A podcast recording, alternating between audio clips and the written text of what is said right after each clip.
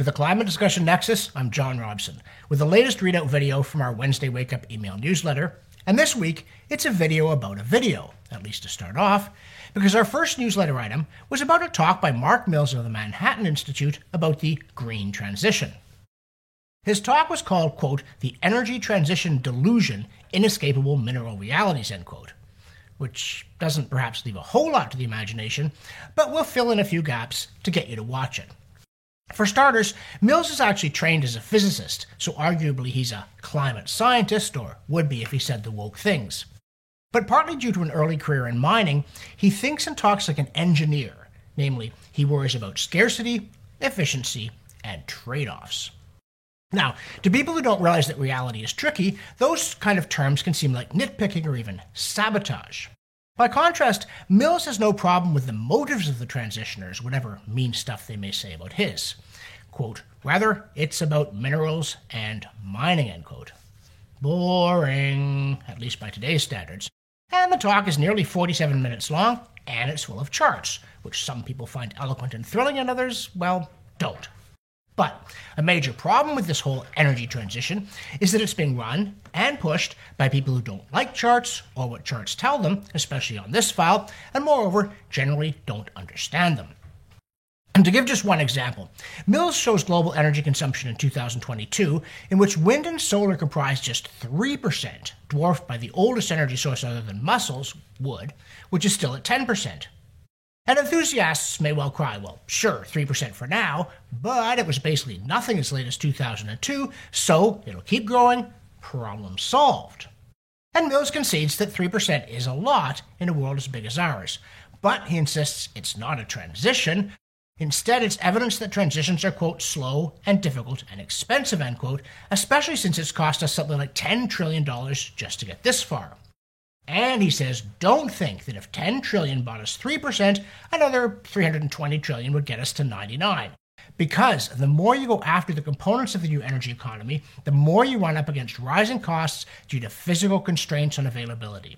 So it's just not going to happen for those dreary practical reasons.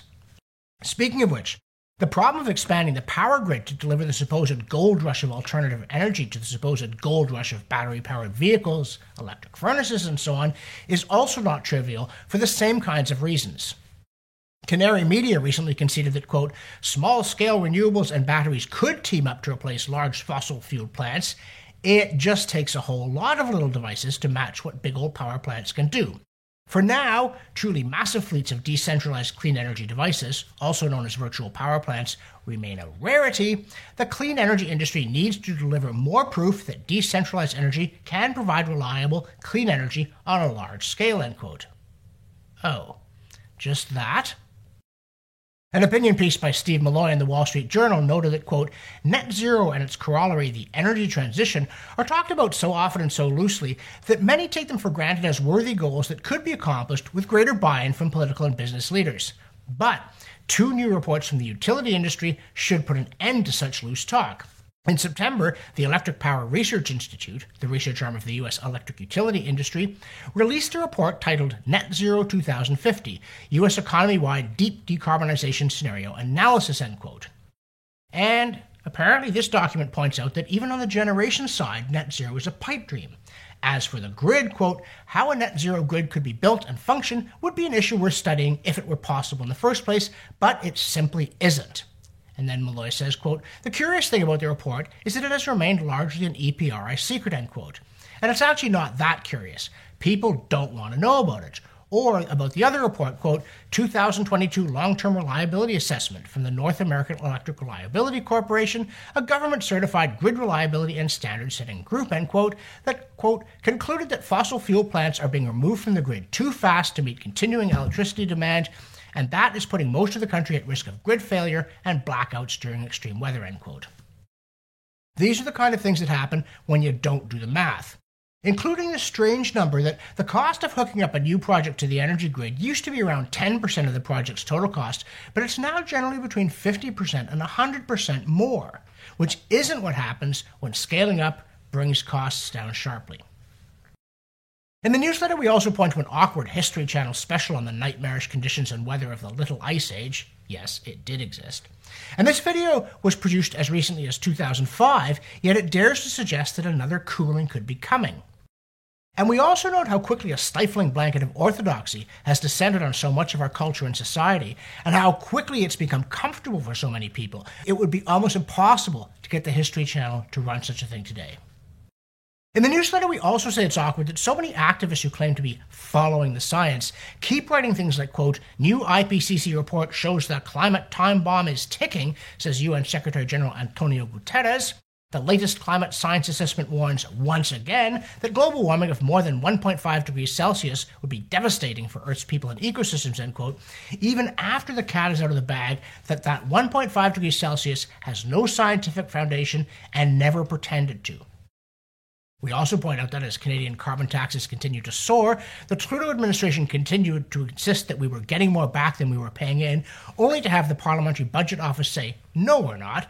Whereupon Environment Minister Stephen Guilbeault, without missing a beat, told CTV News, quote, if you do the average, yeah, it's true, it's going to cost more money to people, but the people who are paying are the richest among us, which is exactly how the system was designed, end quote.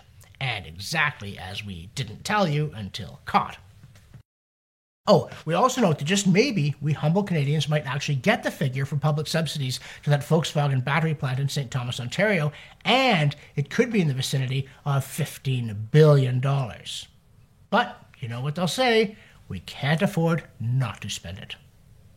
And another thing the Hill Times says of the just released Canadian 2023 federal budget, quote, environmental experts praise budget's transformational investments, but say Fed's still avoiding a really honest conversation about the future of the oil and gas industry, end quote. Well, the reason they're avoiding it is that, in their view, it hasn't got one. But as long as the industry continues to pretend otherwise, the government sees no reason to stir up trouble. They're just getting on with exterminating it. In the newsletter, we also note that in a careless moment, the New York Times of The Morning urged readers to, quote, bring these books to the park on your first warm day of spring, end quote, almost as though spring showing up was cause for celebration, not panic. And indeed, actual IPCC publications say that many scientists are concerned that humanity may face troubling consequences from a small amount of warming in the future, but that so far there's little sign of significant disruption. Whereas, if you rely on the popular press, politicians, and polemicists, you'll have the impression that we're already in the very hot soup and that the return of spring, once welcomed as a sign of hope fulfilled, is now the trump of doom. In another item, we take aim at the weird way climate science journalism has become just more activism, including on the so called culture wars. For instance, when Scientific American reportorializes that, quote, scientists just warned we need to cut emissions by 60%, but the US is years away, end quote, we know without looking that these scientists here are the same ones that always get the call when it's NBC or the New York Times looking for an opinion, and that the author of the piece is not a scientist. It also strikes us as odd that Scientific American now bills itself as offering, quote, commentary and analysis of the science behind the most urgent social issues, end quote, and that it publishes a rant by Naomi Oreskes that, quote, we can't solve our climate problems without removing their main cause, fossil fuel emissions, end quote. And, going further afield, sniffs that, quote, intelligence reports supporting the lab leak theory for COVID are not based in science, end quote, and then blames Republicans for peddling misinformation. How is this science reporting? But Nature chimes in on cue that, quote, COVID origin study links raccoon dogs to Wuhan market. What scientists think some say the analysis supports the hypothesis that the virus that causes COVID 19 spilled over from an animal, but falls short of definitive proof, end quote. And then Nature editorializes, quote, celebrate women in science, today and every day. International Women's Day can serve to bring hope, highlight progress, and inspire research communities to continue their efforts to push hard for true gender equality, end quote. True gender equality. Now that's hard science. Oh, and on the subject of gender equality, using the telltale finally of progressives, National Geographic asks, is it finally on the horizon about a male birth control pill, which it assures us that men in Nigeria assure us they'll be happy to try.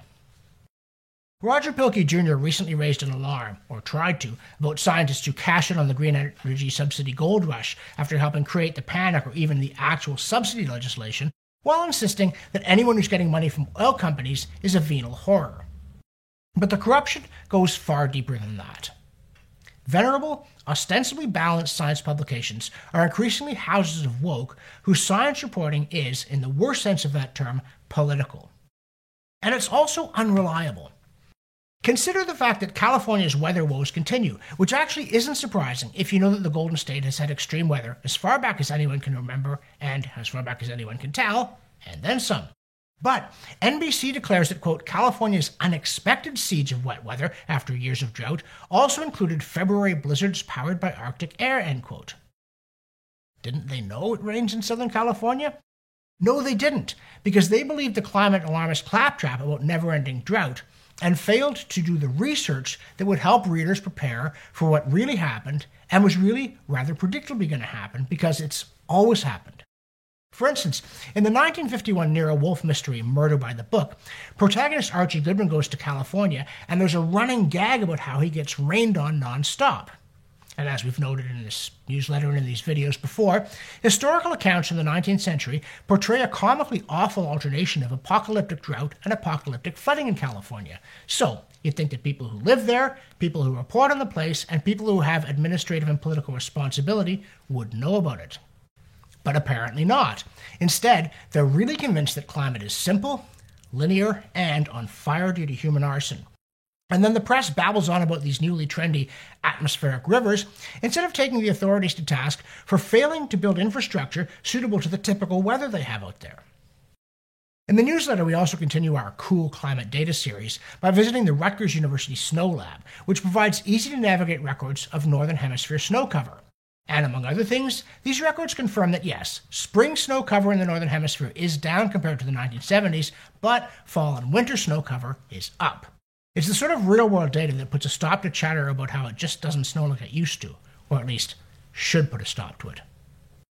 And on the subject of data, we note that the IPCC recently published something called the Synthesis Report of the Sixth Assessment Report. And we want to grant here that Around 1990, the IPCC was a recognizable group of experts who put out relatively short scientific summaries that credibly represented the best available knowledge, however, politicians and journalists then massaged it. But 30 plus years on, as government entities tend to, it has ballooned into a massive, out of control bureaucracy consisting of many different and ever expanding groups that don't talk to one another, and with thousands of agenda driven academics who've attached themselves to every available surface, whether or not they have relevant qualifications. It's a classic piece of capture of a bureaucratic organization.